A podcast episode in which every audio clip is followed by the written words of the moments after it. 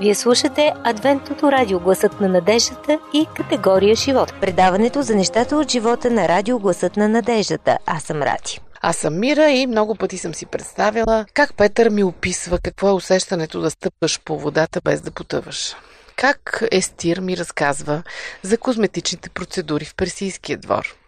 Как старият Соломон ме поглежда отекчено и ми казва: всичко е суета. Как Павел тръгва към ешафода, спокоен, дори весел, без капчица страх в очите. Въображение и нищо друго. Въображението е прекрасно нещо, стига да умеем да го управляваме, разбира се. Стига да не превземе здравия ни разум. Но е прекрасно емоционално зарядно за душата, когато го насочим към вечните неща. Днес категория живот решихме да чуем свидетелството на възкръсналия Лазар. Не би ли се искало и на вас да чуете какво е това да си мъртъв? Как така, като мъртъв, чуваш гласа на Исус? За да го направим, ще се позовем на описанието, което ни дава апостол Йоан в своето Евангелие, единайсета глава. Това Евангелие е различно от останалите три. То не проследява цялата биография на Исус, не включва всичките му чудеса, половината е посветено на последните три дни от живота му и изцяло пропуска всичко до първото чудо, извършено от него. Но възкресението на Лазар е описано подробно. Затова сега дайте воля на въображението си, затворете очи и се опитайте да си представите как изглежда Лазар.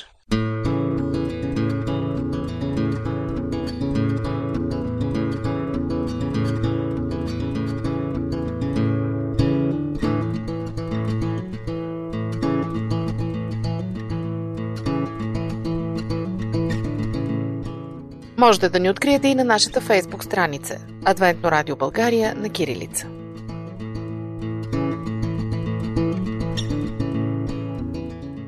Йоан не ни описва всичко, което е извършил Исус, но ни разказва онези дела, които ще ни доведат до вярата. Йоан избира седем чудеса. Започва с тихото чудо на водата, превърната в вино, и стига до гръмкото възкресение на Лазар. Тези седем чудеса са като седем свидетели, всеки от които се позовава на предишните. Да видим дали ще схванем силата на тяхното съвместно изявление. Представете си, че сте в съдебна зала, почти празна. Има само четирима души.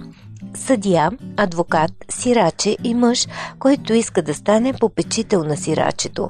Съдията е Бог. Исус е кандидатът за попечител, а вие сте сирачето. Нямате име, нямате наследство и нямате дом. Адвокатът предлага да бъдете поставен под опеката на Исус. А кой е адвокатът? Един рибар от Галилея на име Йоан. До сега е представил пред съдията шестима свидетели. Време е да се изправи седмият. Но преди да го призове на свидетелското място, адвокатът прави преглед на делото. Започнахме делото със сватбата в град Кана. Докато говори, той внимателно мери стъпките и думите си. Там бе свършило виното. Но когато Исус заповядал, водата се превърнала в вино. И то от най-добро качество, с превъзходен вкус. Чухте свидетелството на прислужниците, те са го видели с очите си. Спира за секунда и после продължава. После изслушахме свидетелството на чуждестранния офицер. Синът му бил на смъртно легло. Тук имате с глава. Да, помните това свидетелство. С отчетлив глас стотникът бе разказал как канил най-различни лекари и опитал какви ли не методи на лечение, но нищо не помогнало на сина му. Но тъкмо когато почти бил загубил всяка надежда, някой му споменал за някакъв изцелител от Галилея. С подчертания си акцент високопоставеният гражданин бе обяснил: нямах избор. Отидох при него от отчаяние. И вижте, вижте какво направи учителят със сина ми. Тогава момчето се бе изправило. Струва ви се невероятно, че такова жизнено момче може да е било на ръба на смъртта. Йоан продължава, а вие слушате напрегнато. Ваша чест, не забравяйте и онзи сакап човек в капалнята, който не можел да ходи цели трийсет и осем години. Но после се появил Исус и вие видяхте резултата. Помните ли как влезе сам в тази зала и ни разказа историята си? Освен това изслушахме и свидетелството на момчето със следобедната закуска. То било част от многохилядна тълпа, която следвала Исус, за да слуша поученията му и да наблюдава изцеленията му. Тъкмо когато се канало да си хапне закуската, някой го помолил да я занесе на Исус. Скромните провизии стигнали за всеобщо пиршество. Йоан отново спира за момент и оставя тишината да говори. Никой не може да обори тези свидетелства. Адвокатът изчаква. Съдията слуша, а вие, сирачето, не гъквате. После чухме разказа на Петър за бурята. Вълните блъскали кораба им, светкавици, грамотевици. Такива бури могат да бъдат фатални. Зная, защото самият аз съм изкарвал прехраната си на лодка. Разказът на Петър е напълно достоверен. Аз също бях там. Учителят наистина ходеше по водата. И в момента, в който се изправи в лодката, ние бяхме спасени. Поредна пауза. На пода на залата се е образувал квадрат от светлината, която влиза през прозореца. Йоан стъпва в квадрата. Вчера пък видяхте човек, който никога не бе виждал светлината. Бе живял в тъмнина, в чернилка, в слепота по рождение. Йоан спира за момент и после драматично повтаря изявлението на слепородения. Исус изцели очите ми. До тук има шест свидетелства за шест чудеса. Йоан показва с ръка масата, на която стоят веществените доказателства. Стомните, в които водата се е превърнала във вино, писмената декларация на личния лекар на младежа, постелката на Сакатия, кошницата на момчето. Петър е донесъл счупено гребло, за да докаже колко силна е била бурята, а слепият е оставил просешката си купичка и бастуна си, защото вече не му трябват.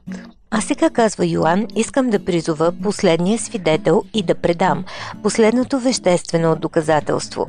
Той отива до масата и се връща с бяло платнище в ръка.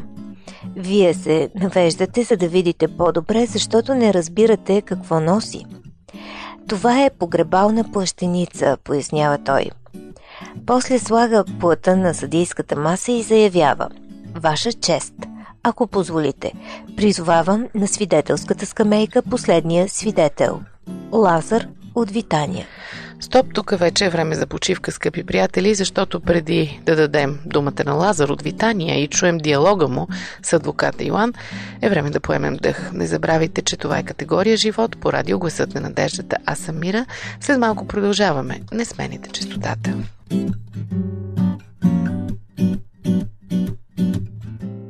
Нашият телефон е нула три две шест три три пет три три.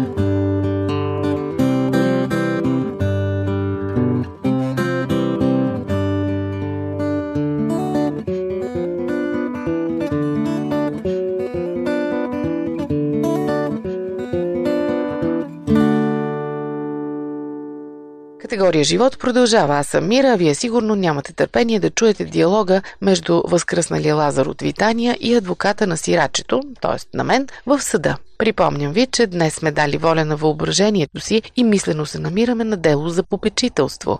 В него аз, т.е. всеки един от нас, съм нещастно сираче, а Исус е кандидат за мой попечител. Бог е съдия, а адвокат е Йоан, авторът на Евангелието, в което откриваме разказа за възкресението на Лазар. Преди малко стигнахме до момента, в който адвокатът представя пред съда своето топ доказателство за годността на попечителя – свидетеля Лазар от Витания. Масивните врати на залата се отварят и през тях влиза висок мъж. Закрачва уверено по пътеката между редовете. Когато стига до Исус, той спира за момент, поставя ръка на рамото му и казва «Благодаря ти». Гласът му е изпълнен с топлота. После Лазар се обръща и заема мястото си на свидетелската скамейка. Вашето име? Лазар. Чували ли сте за Исус от Назарет? Че кой не е чувал? Откъде го познавате? Приятели сме. С моите сестри имаме къща в Витания. Когато идваше в Иерусалим, често преспиваше у нас.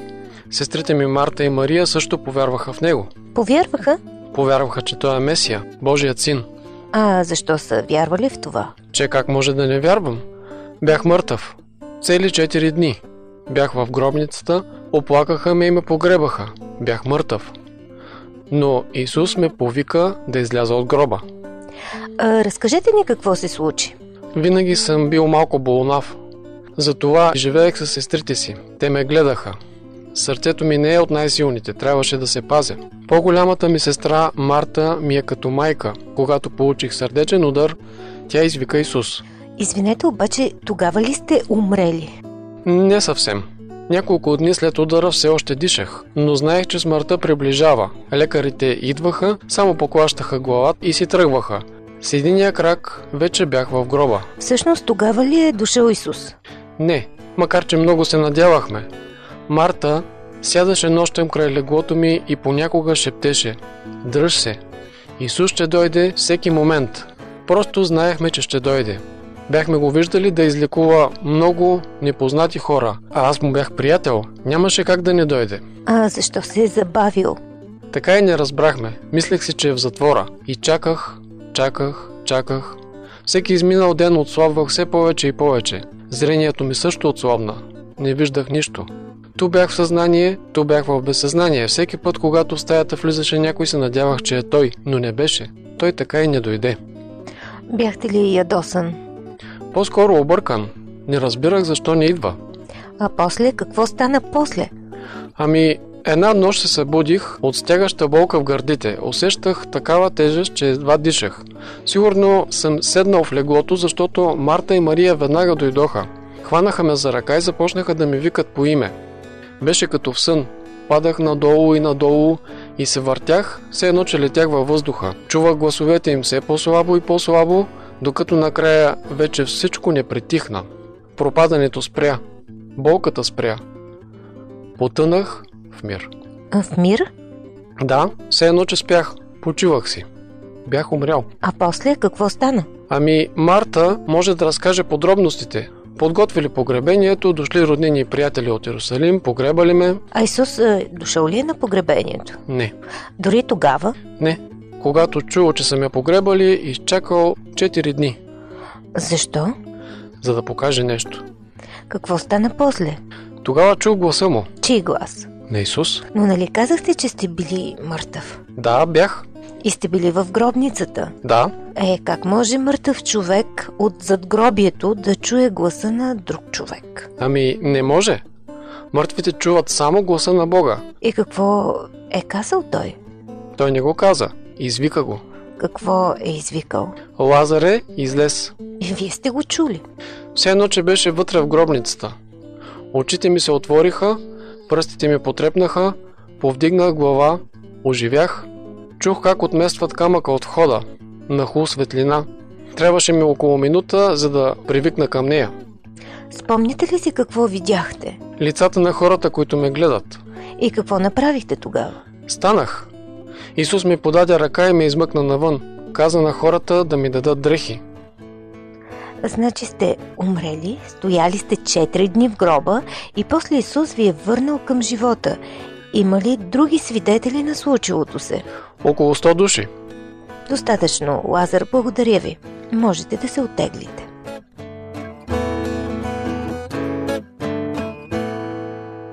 Какво следва след този невероятен разказ? Следва съдът да се произнесе. Съдията трябва да каже върховната си дума. Но преди да минем към нея, ще направим още една пауза, скъпи приятели.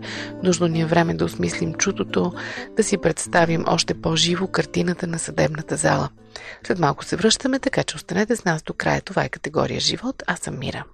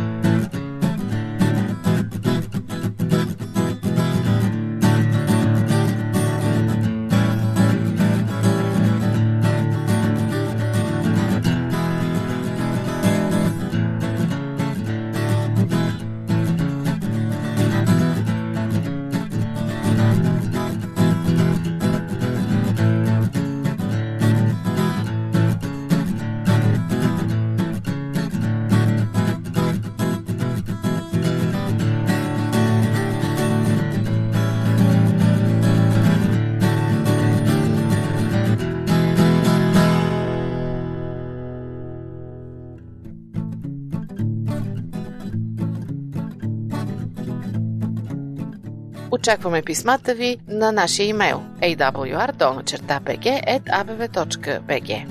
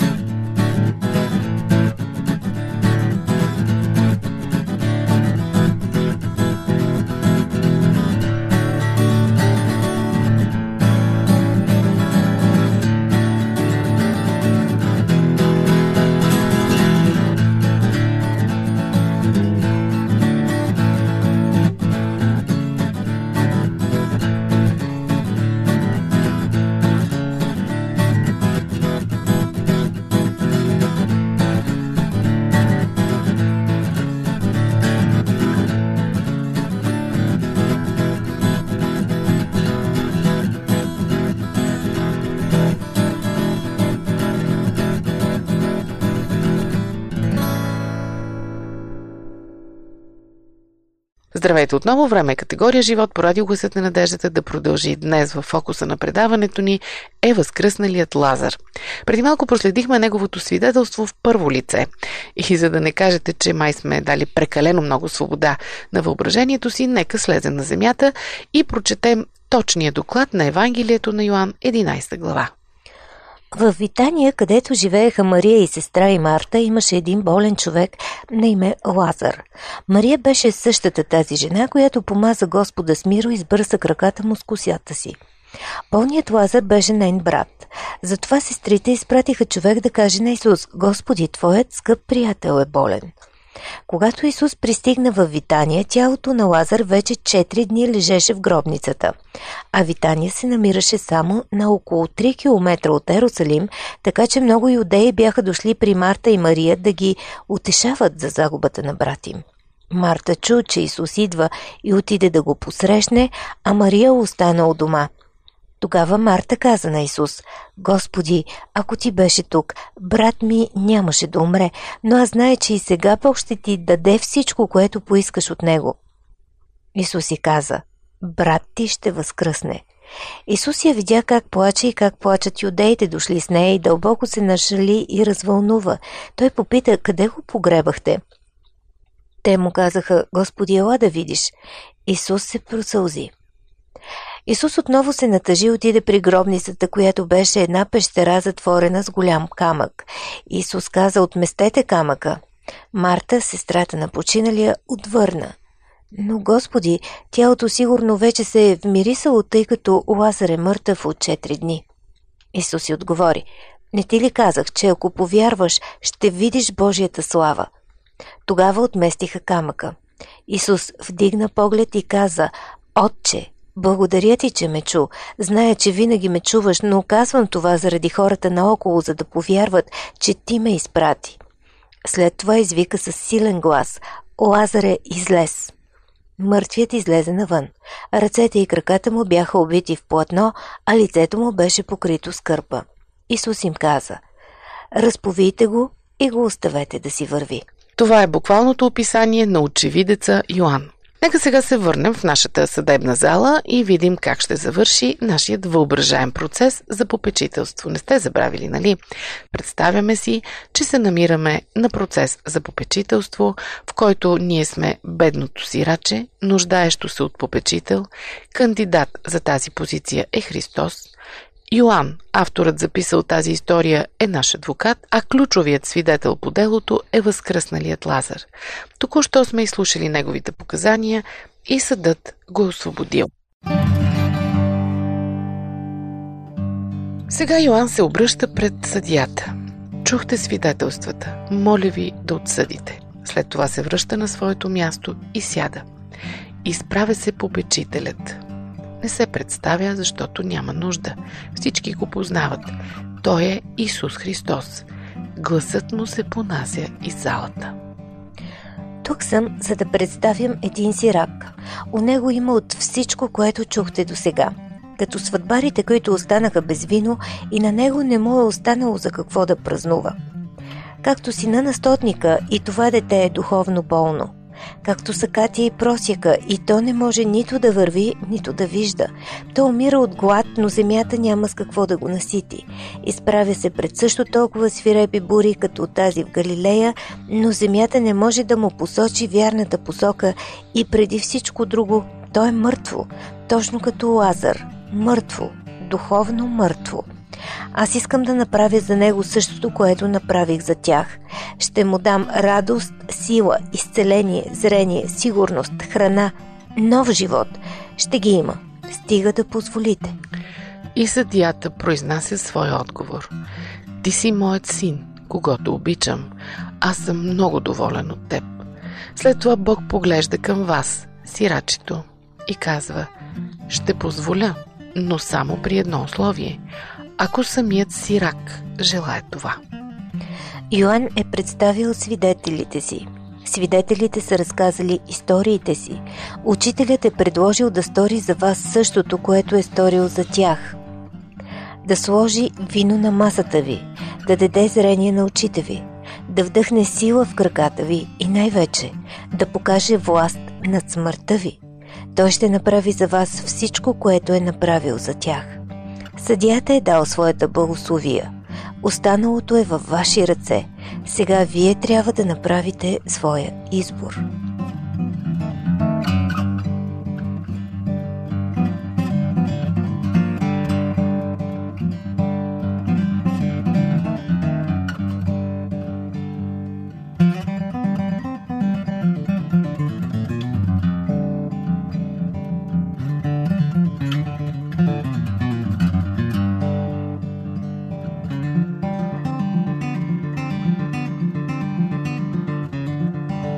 Thank you.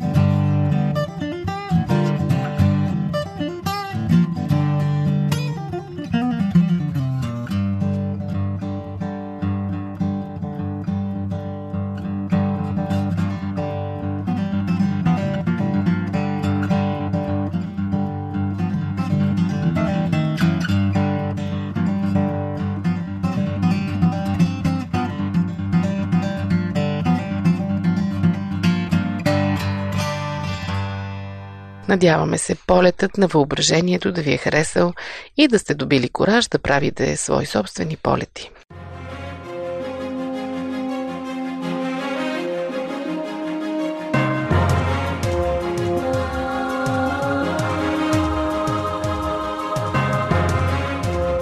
Скъпи приятели, това беше всичко за днес от нас. До следващия път.